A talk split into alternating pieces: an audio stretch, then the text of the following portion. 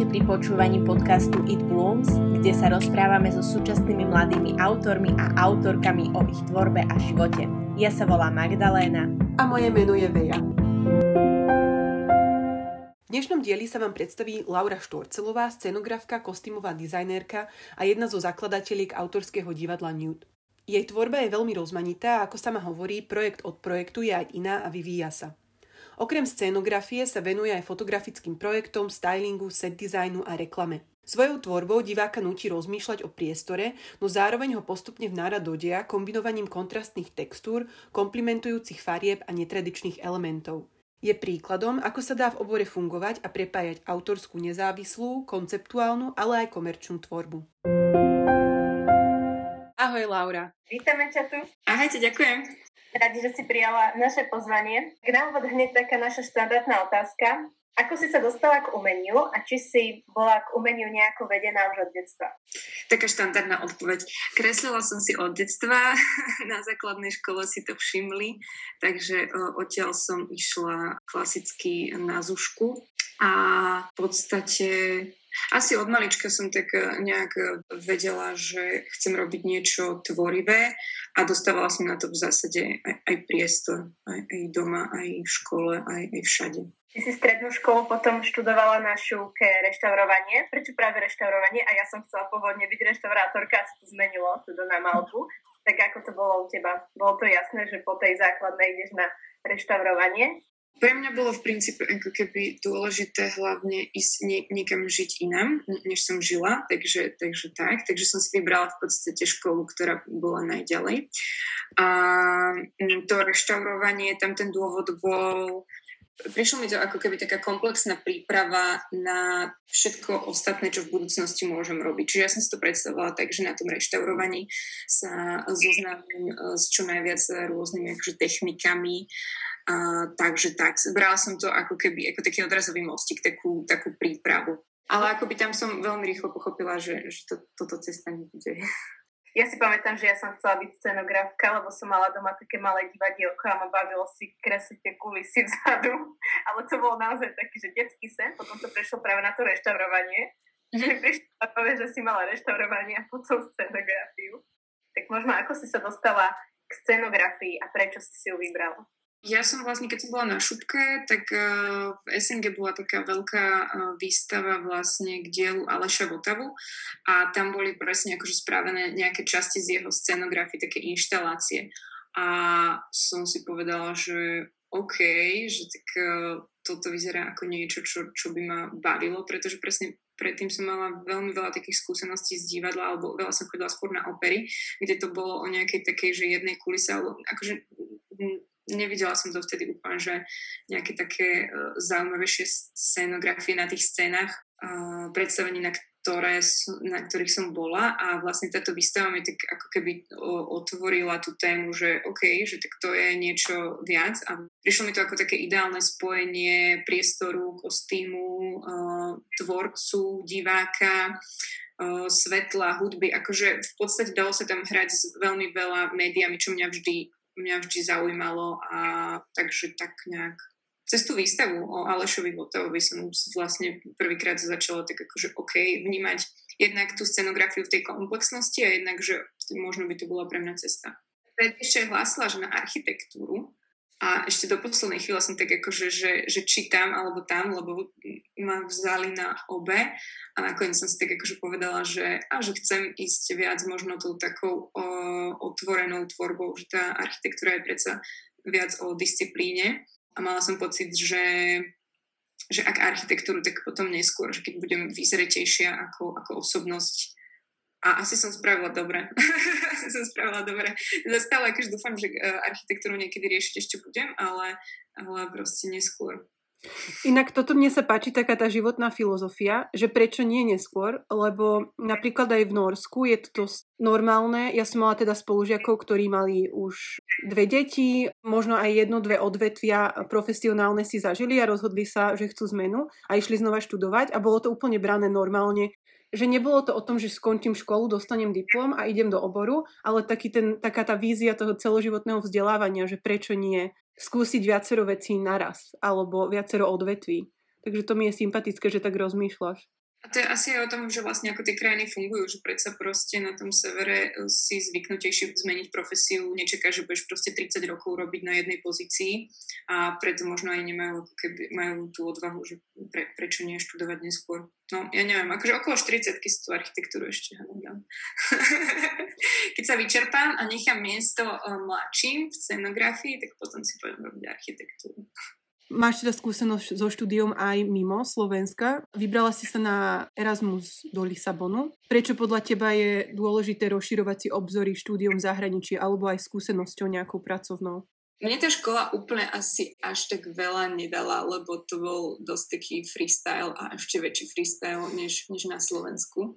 Takže ako keby po takej to stránke, že by som sa tam nejak extrémne veľa naučila alebo no, posunula po tej scenografickej stránke, to asi povedať nemôžem, ale to, čo vnímam ako zásadné pri tých e, zahraničných študijných pobytoch alebo pracovných cestách alebo, alebo vôbec, tak sa tam väčšinou ako keby zíde celá skupina rôznych národností, takže to je vlastne len o tej krajine, kam idete, e, čo asi poznáte, ale teda je to aj o tom, že, že si rozšíríte vlastne tie také kontakty, vidíte, ako pracujú tí profesionáli e, inde.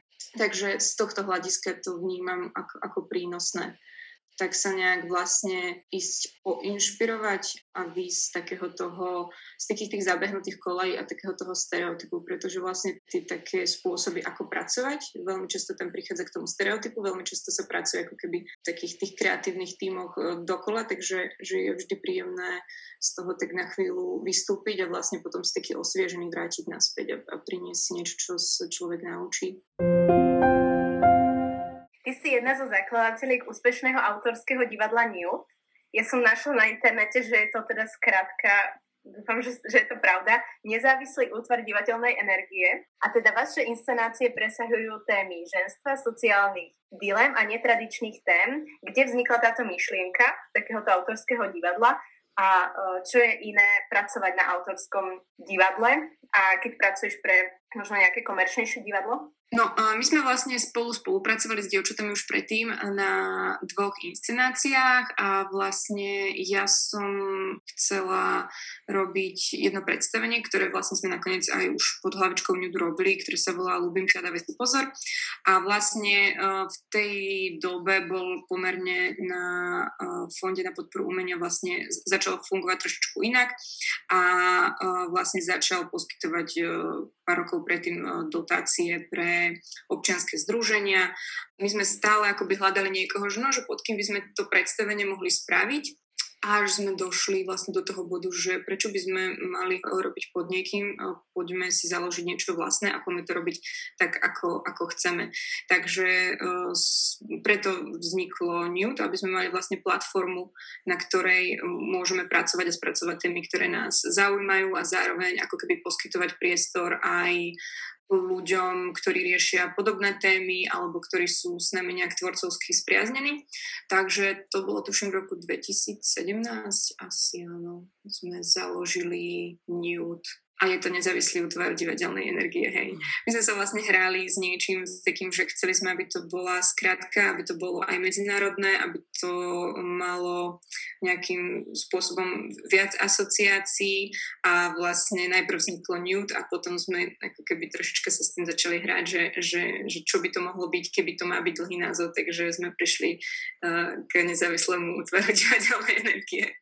Ja hlavne spolupracujem teda v Nude. Nude tvorí uh, Lidia Ondrušová a Veronika Malgot, čiže v podstate my sme ako keby taká tvorcovská trojica uh, a um, fungujeme tak veľmi demokraticky, čiže vždy si povieme v určitom období, čo sú naše témy, čomu sa chceme venovať, rozprávame sa o tom, keď dojdeme do bodu, že nás to zaujíma všetky tri alebo väčšinu, keďže sme tri, tak je to celkom easy, tak vlastne do tých tém sa potom púšťame a nejakým spôsobom ich rozpracovávame. A v čom je to úplne zásadne iné od tých takých kamenných divadiel alebo takých tých inštitucionalizovaných, že v podstate tu nie je u nás nejaká taká hierarchia v usporiadaní, že navrchuje, ja neviem, režisér alebo producent, alebo teda niekto, kto to celé zastrešuje a tí ostatní naplňajú nejakým spôsobom jeho víziu alebo mu prinášajú do konceptu, ktorý si on vybral alebo mu ho pridelili dramaturgovia alebo teda producenti. Čiže v podstate je to ešte kolektívnejšia tvorba, než to bežné divadlo, ktoré už je teda kolektívne, ale väčšinou teda naplňa víziu buď jedného alebo niekoľkých tvorcov, ktorí, ktorí ju zastrešujú. Čiže my fungujeme viac tak, že uh, všetci hovoria do všetkého, uh, každý môže napísať text, môže byť autorom textu, každý uh, môže riešiť vizuál a podobne. Pre mňa je to slobodné, uh, slobodná tvorba veľmi pozitívne vnímaná, lebo častokrát aj tí mladí umelci hneď po škole väčšinou uh, sa zaradia teda do nejakého mm, do nejakého pracovného múdu a tam musia vlastne splňať presne ako si hovorila, že nejaké požiadavky niekoho. Tak sa mi páči, že ste našli taký útvar, kde si môžete takto slobodne tvoriť a spolu vytvárať ten výsledný celok ale ja som videla, že vy aj spolupracujete s inými hercami. Je to vyslovene také, že projekt od projektu, že keď tak akože mm, cítime, že tento človek by sa tomu projektu hodil, tak sa ho snažíme, snažíme osloviť a nejakým spôsobom uh, zaujať tým, tým projektom.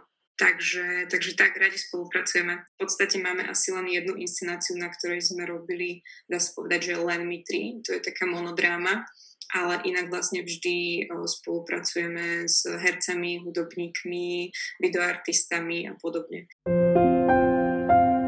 je vidno, že rada experimentuješ a vytváraš teda koncepcie, ktoré diváka ako keby priamo vnárajú do deja a pomocou kombinácií farieb, textúr a siluet vytváraš site-specific prostredia, z ktorého teda divák ako keby nechce odísť. Nutíš premýšľať o tej scenografii a držíš nás ako keby v očakávaní. Ono je to vlastne projekt od projektu úplne, že, že niečo iné. Ja som aj uvažovala nad tým, a ak sme sa bavili, že nejaké také, že pre mňa zásadné proste projekty a uvažovala som nad tým, že čo vám poslať a či vlastne niečo a zistila som, že vlastne ne, nemôžem, pretože tým, že um, to moje pole pôsobnosti a tie projekty sú tak rozdielne, hej, že jedna vec je divadlo. Ešte to divadlo by sa dalo rozdeliť na nezávislé a potom takéto štandardné. Potom ďalšia vec e, sú fotenia, ďalšia vec je reklama, ďalšia vec je nejaká ešte, že úplne, že vizuálna iná, iná voľnejšia tvorba, tak uh, asi je proste pre mňa veľmi uh, ťažké to nejakým spôsobom špecifikovať a nájsť niečo, čo by platilo na všetky tieto, na všetky tieto oblasti. Čiže v zásade ako keby ja sa vždy snažím k tomu uh, pristupovať kreatívne a hľadať to, čo ten daný projekt uh, potrebuje, čo je, čo je preň uh, najlepšie. A niekedy napríklad pri tom divadle musí ísť tá vizualita do úzadia, hej, že mám vymyslené niečo, čo by bolo vizuálne proste perfektné a krásne by to vyzeralo, ale viem, že uh, viem, že ten formát to nepotrebuje, že by to potlačilo ideu alebo niečo. Čiže vždy sa ako keby snažím pracovať s tým, s čím práve, uh, a, a, akú tému práve, práve mám. Ale ak by som vyslovene mala ako keby to, čo ja mám rada, je to taká nejaká hra s vecami, ktoré, ktoré poznáme vizuálne alebo s nejakými odkazmi na nejaké výtvarné diela a vlastne dávať ich do, do kontextu tej, tej scenografie a, a toho, čo sa tam vlastne deje. Čiže rada si zoberiem niečo z reality a použijem to trošičku inak, alebo to znásobím, alebo to nejakým spôsobom použijem v inom kontexte, alebo to použijem len ako vizuálny znak Takže rada sa hrám s takýmito vecami a mám rada uh, veľké uh, plochy a čisté plochy a štruktúry. Mňa by ešte zaujímalo, že čo sa týka scenografie, keď robíš komerčné veci a uh, keď robíš teda možno uh, veci pre autorské divadla um, alebo možno niečo menej komerčnejšie, že či Cítiš, že v tých komerčnejších veciach máš väčšiu slobodu alebo práve naopak v tom autorskom divadle? V tých komerčnejších veciach máš finančnú slobodu väčšiu a v tých nezávislých veciach máš tvorcovskú slobodu väčšiu, väčšinou. Nie vždy to tak úplne, že platí, ale väčšinou to teda tak e, je, pretože záleží od toho, že čo je tá komerčná vec. Či je to reklama, kde v podstate naplňaš um, nejakú takú klientskú požiadavku, alebo že či je to teda ešte divadlo, že tam by sa to dalo deliť. Ale väčšinou v tom, v tom nezávislom je tá sloboda toho vizuálneho prejavu väčšia. Tebe sa počas toho pracovného mesiaca, dajme tomu, aby sme to prirovnali možno v takých bežnej práci v úvodzovkách, sa ti darí kombinovať tieto dva prístupy paralelne, že pracuješ aj na projektoch, ktoré sú pre nezávislé divadlo a paralelne pracuješ na tých štandardných divadlách.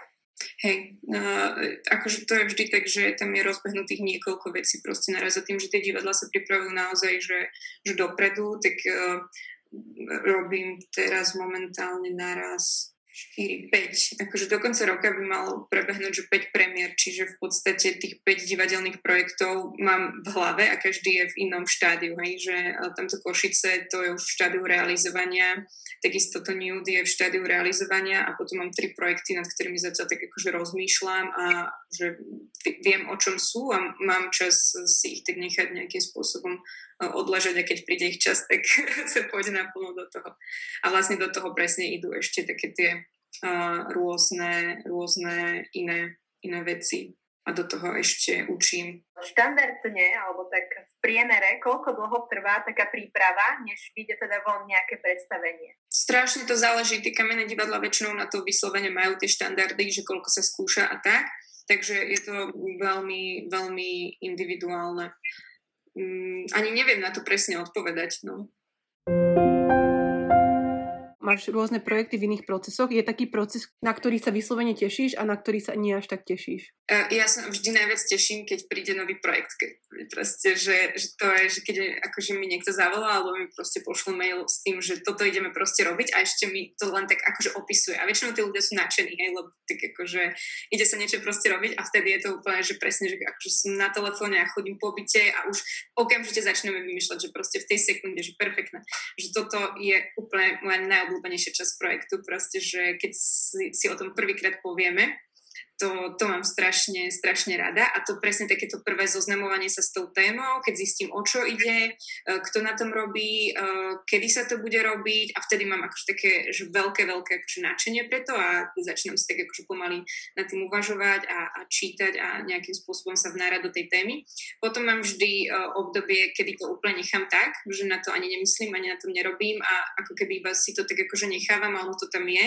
A v podstate tie ostatné projekty, ktoré vtedy robím, to často ovplyvňa, alebo to ovplyvňa úplne, že okolnosti, že, že veci sa vám proste stávajú a uh, za, začínajú sa spájať s tým projektom, nad ktorým ste začali uvažovať.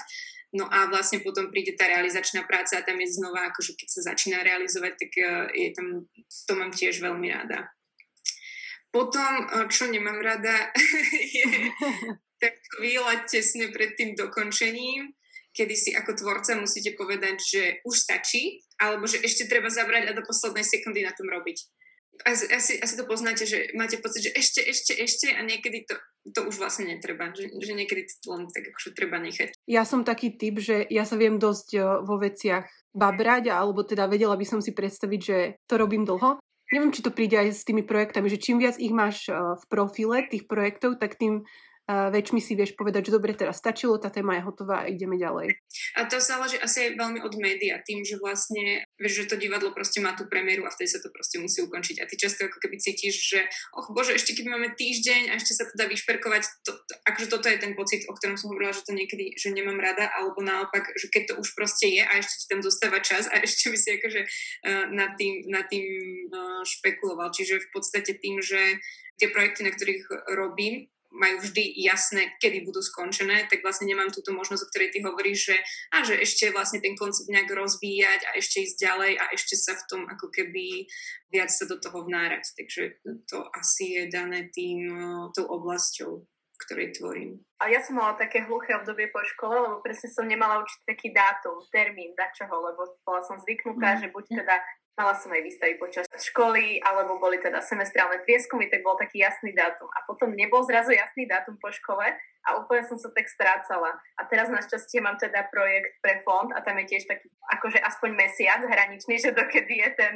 projekt treba spraviť, tak e, to ma teraz tak akože no, také nová energia prišla, že tie dátumy niekedy sú akože aj mať, také tie konečné. Ale v tomto vás ako keby obdivujem úplne, uh, takýchto slobodných tvorcov, že proste presne nájsť v sebe ako keby uh, tú motiváciu m, začať skončiť, uh, ke, kedy, kde to má ten koniec tým, že ja to mám proste dané, tak ale zároveň mám uh, svoje projekty, ktoré mám napísané a proste, že tri roky, hej, že v zápisníkoch proste svoje veci, ku ktorým som sa nedostala, hej, že presne z toho dôvodu, že mám tam tieto deadlineové záležitosti a vlastne nikto na mňa netlačí, aby sa to spravilo. Tak neviem, uvidím, či sa k nim niekedy dostane. Na ten projekt a budeš to musieť spraviť, tak to bude možno potom taký ten bod, že musíš to už spraviť. Že mám na sebe taký trik, že o tom poviem niekomu, s kým na tom chcem akože spolupracovať, že, že akože im o tom poviem a potom tí ľudia sa na, na to pýtajú, hej, takže tým pádom sa akože dostanem do takej situácie, že, že by som to mala spraviť, no. Mňa by ešte zaujímalo, že teda okrem autorskej tvorby aj prednášaš. Na strednej umeleckej škole je to ešte aktuálne? Hej, je to aktuálne. Teraz je to aktuálne. Minulý týždeň to bolo aktuálnejšie než kedykoľvek predtým. Moja sestra tomu hovorí také poslanie, lebo ona je učiteľka slovenčiny a ona pocitovala túto, toto volanie. A ako si sa k tomu dostala, že ako to prebieha možno? Uh, ja som sa k tomu dostala úplne náhodou. Nikdy som um, to necítila ako poslanie. Myslela som si, že to nikdy proste robiť nebudem. Ale v podstate, keď som bola na materskej so synom, tak ma oslovila moja veľmi dobrá kamoška, ktorá vlastne učila teda scenografiu rámci iných predmetov na položitkového výtvarníctva a ona mi to vlastne vtedy tak, že potrebuje niekam cestovať, veľa bola rozcestovaná a že či by som nezobrala tie hodiny vlastne za ňu a že keď ja budem preč alebo keď budem mať joby, tak ona bude učiť a naopak, že, že to tak budeme akože striedať a zároveň my sme vlastne som sa jedná o Veroniku uh, Ďurišovu. My sme spolu veľmi veľa tvorili na škole, čiže boli sme také ako keby zohraná dvojica, tak sme si to tak nejak, že ona viac bude uh, riešiť uh, so študentmi kostým a ja priestor. Takže nejak takto náhodou, nejakým záskokom som sa k tomu dostala. A vlastne Veronika teraz má materské povinnosti, čiže nejakým spôsobom to tak akože zostalo na mne, čo by som sa ja najprv úplne vydesila, že oh, že toto, že toto neviem, či ja som úplne tu. A v podstate učím raz za týždeň dve skupiny študentov, jedni sú druháci, druhí sú tretiaci. A prišlo mi to vtedy, keď mi teda ona povedala, že asi odchádza, že či teda zostanem tam sama, tak mi to prišlo najprv také, že či mm, to asi nie, že neviem, či sa vidím v tejto polohe, ale uh, nakoniec sa veľa vecí zmenilo, prišli ďalší študenti, začala som akoby vidieť výsledky tej práce na ich nejakom takom smerovaní, Dos- začala som dostávať feedback od nich. A to sa vlastne práve stalo tým, že som s nimi bola nejakým spôsobom viac. A začalo ma to baviť. Takže teraz neviem, um, či budem učiť navždy, asi, asi nie, ale uh, teraz mi to dáva uh, zmysel aj z takého hľadiska, že ako to ja vnímam, že ma to vlastne neobťažuje, uh, obohacuje ma to nejakom, ne, nejakým spôsobom a mám aj pocit, že, uh, že je tam aj ten feedback od tých študentov, že im to niečo dáva. Čiže momentálne v tomto štádiu mi to dáva zmysel a, a uvidím, ako to bude ďalej. No a ešte tak na záver by sme sa radi dozvedeli, že kde ťa nájdeme, alebo teda kde sa ťa dá kontaktovať a aké predstavenia a projekty ťa čakajú najbližšie, kde ťa uvidíme a teda tvoju tvorbu. Uh, tak uh, dúfam, že v tom štátnom divadle v Košiciach, netrpezlivo srdca. Uh, potom teda s Newdom v A4 by sme mali mať uh, v marci, 14. marca premiéru uh, predstavenia, ktoré má zatiaľ pracovný názov Status. A je to o financiách. je tam taký podtitul, že viem, kedy mala moja kamoška naposledy sex, ale neviem, koľko zarába. A že vlastne riešime tam takéto tabu uh, financí uh, od toho, že ako si to vlastne medzi sebou často nepovedia ani partneri, ani priatelia, ako vlastne možno nadviažem na tú tvorcovskú tému, že ako si často tvorcovia nevedia vypýtať alebo sa sami ohodnotiť. Naopak niekto sa nadhodnocuje a podobne. Takže uh, toto by malo byť v marci. Dúfam, že bude. No a sledovať teda môžeme na Instagram, alebo máš aj iné platformy, na ktorých ťa môžeme sledovať? Tak na Instagrame, áno. na Instagrame a potom uh, aj mám profil na Behance a mám aj webku, ktorú budem postupne aktualizovať. a potom samozrejme ešte uh, na divadle Nude. Tak ja by som teda za nás obe ti chcela, Laura, poďakovať, že si si na nás našla čas. Ďakujeme veľmi pekne, že si bola s nami. A ja ďakujem za pozvanie, super, perfektné, ušlo to a veľmi držím palce podcastu. Do pozornosti dávam podcast Na čom makáš? Pýta sa, prečo toľko študentov umeleckých škôl má pochybnosti o svojich schopnostiach a o svojej budúcnosti. Hovorí o túžbe a tlaku na to byť úspešný. Nahliadnite do toho, čím všetkým si umelec prechádza počas tvorby. Je to slastná cesta bohemského života alebo každodenný boj o uznanie, o to byť vystavovaný a o to, aby to malo zmysel? Vypočuť si ho môžete na Spotify, ale aj na podcastových aplikáciách. No a ja by som do pozornosti chcela dať projekt Výtvarná rozcvička z SNG, Pripravili cyklus vzdelávacích videí, ktoré vtiahnu do sveta vizuálneho umenia cez 5 aktuálnych tém a tvorivých workshopov. Videá jedinečným spôsobom približujú zdigitalizované výtvarné diela zo zbierok slovenských galérií a otvárajú nové možnosti ich využitia v oblasti vzdelávania, umením v škole či doma. Prvé tri videá, ktoré nájdete na YouTube Slovenskej národnej galérie, obsahujú workshop, ktorý rozvíja danú tému a prepája teóriu s jej praktickým prevedením. Okrem galerijného týmu videa vytvárali aj slovenskí autory, ktorí priniesli svoj súčasný prístup k tvorbe. O jedinečné ilustrácie a animácie sa postarali o Web Pictures, hudobný podklad a zvuk k videám vytvoril hudobný producent Stron a svojim prívetivým hlasom sa divákom prihovára herečka Mária Ševčíková. Tieto videá sú prístupné na YouTube Slovenskej národnej galérie. Ak sa vám podcast páči, budeme radi, keď o ňom poviete svojim známym a podporíte nás jeho sledovaním na sociálnych sieťach pod značkou It Blooms Podcast. Nájdete nás na Spotify, Apple Podcast a Google Podcast, ale aj na YouTube. Ďakujeme a tešíme sa na budúce.